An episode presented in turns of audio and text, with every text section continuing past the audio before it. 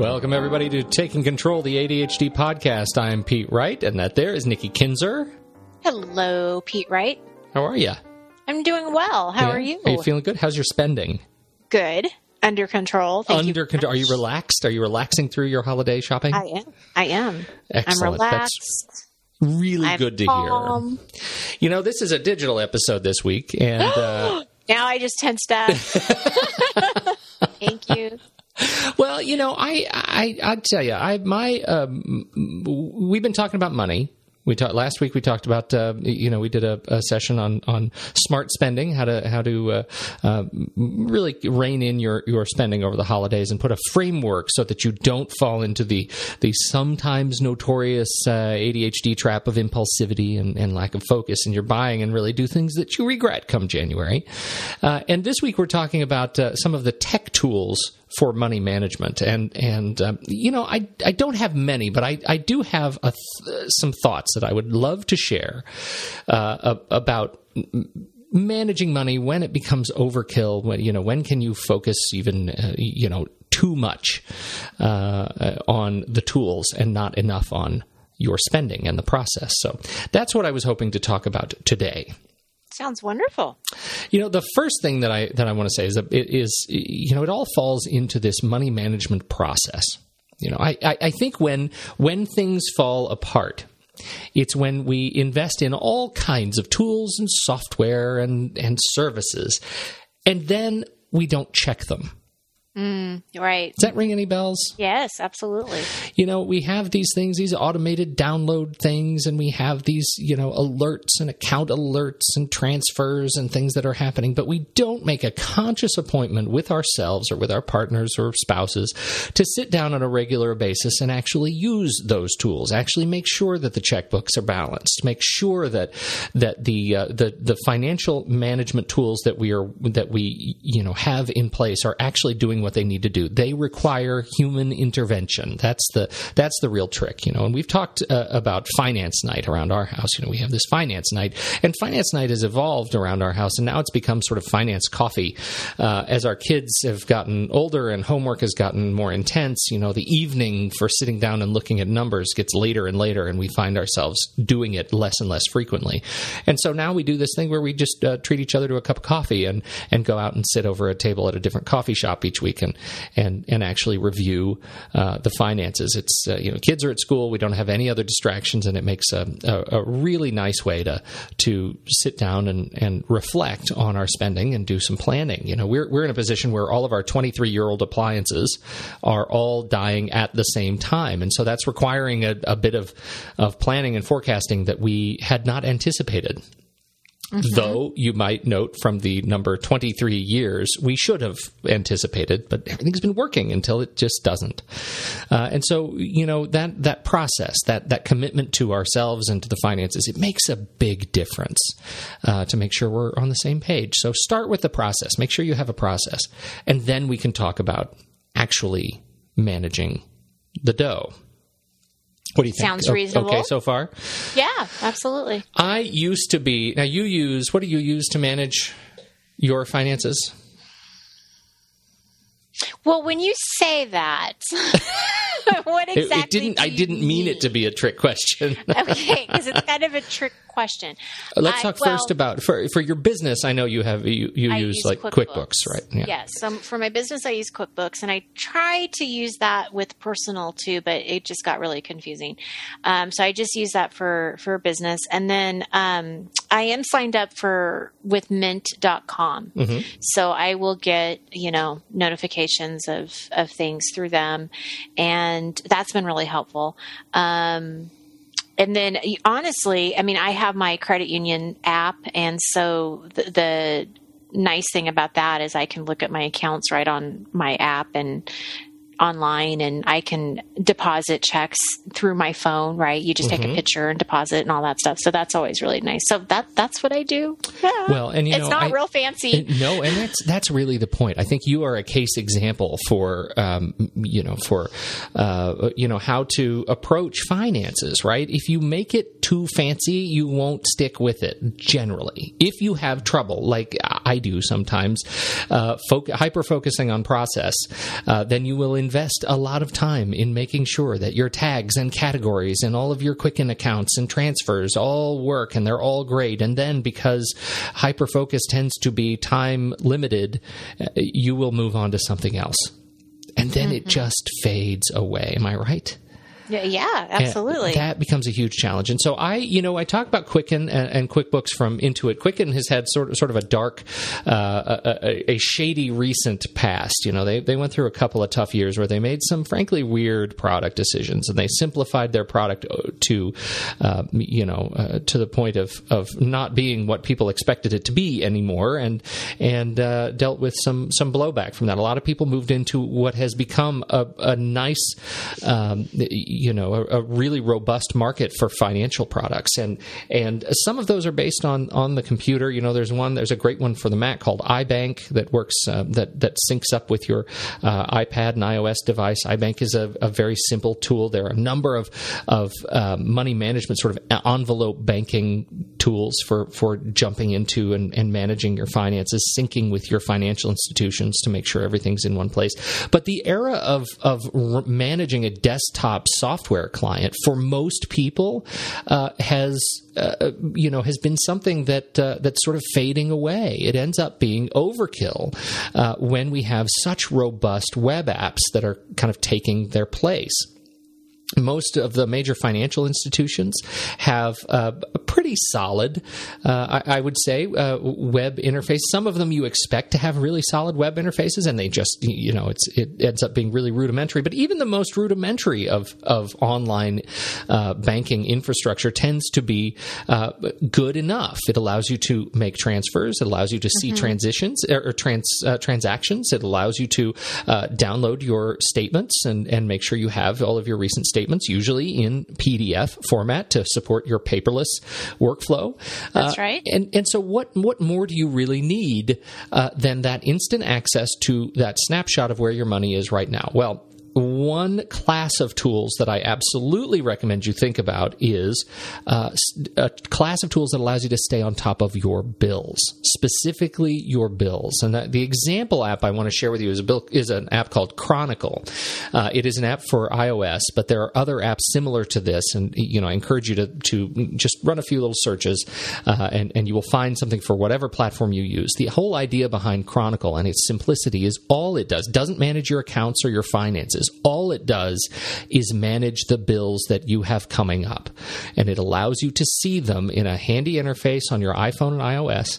It allows you to um, uh, uh, allows you to put the dates when the bills are due. Allows you to run some quick reports so that you can uh, so you can get a, a, snapshot of of what's due, when it's due, how often it's due, um, uh, so that you can see where you're spending your your regular payments each month. That's great. It, and what a is. great visual too! If you're able to print something out that, or to, and well, if we're going paperless, yeah. put something on the computer, um, but to, that that actually visually shows you, you know, when things are due. I mean, that I can see that being so helpful for people. It really is. It really is, and this takes that level of sort of just simplicity, like just add it in. So, do you have a daycare payment every month? When is that payment due? Put it in here. Right. Put it on the calendar, and then just keep it. Uh, you know, it'll send you a notification notification when that's due. You can see what's due this month. What are all the bills due this month? It's a really uh, handy way just to keep this piece on track. You can you can then just eyeball it. Do I have enough money for this month? You know, in the due soon category, I've got a, an estimated fifteen hundred dollars. Do I have that much in my account in my you know uh, bills account in my uh, credit union or bank? You know it lets you see uh, where your money is going. So it's a it's a really handy class of apps. Now I uh, I, don't actually use Chronicle personally because I, you know you know I'm a big OmniFocus fan. So I actually created a a project and a context around my bills uh, in OmniFocus, so I can go in and see you know what's coming up, what what bills are available this month that I'm going to need to stay on top of, and I use OmniFocus to do that. Uh, so whatever tool you use um, you know, my recommendation really is to stay on top of your bills. Make sure you have at least, like I do, a section uh, in your uh, or a class or a category or a context in your to do app of choice that addresses bills specifically and sends you alerts. Or uh, uh invest in something like Chronicle. Chronicle's two ninety nine. It gets you the iPad and the uh, and the iPhone version, uh, and it's it's it's really worth it just to just to keep your head in the game of, of when and where your money needs to go. Those regular payments. Mm-hmm. Now, the online services, I'm also a huge, huge fan of. Uh, you mentioned uh, Mint.com. Tell, what's your experience with Mint?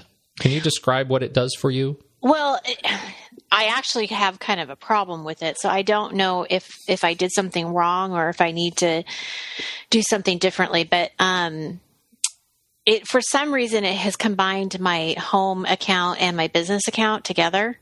And so it's confusing because it will tell me like a, a, a you know a, a, bill is coming up, but really there isn't a bill coming up because it was a business expense or whatever. Sure, sure. So it's gotten a little um, foggy as far as like how well it works.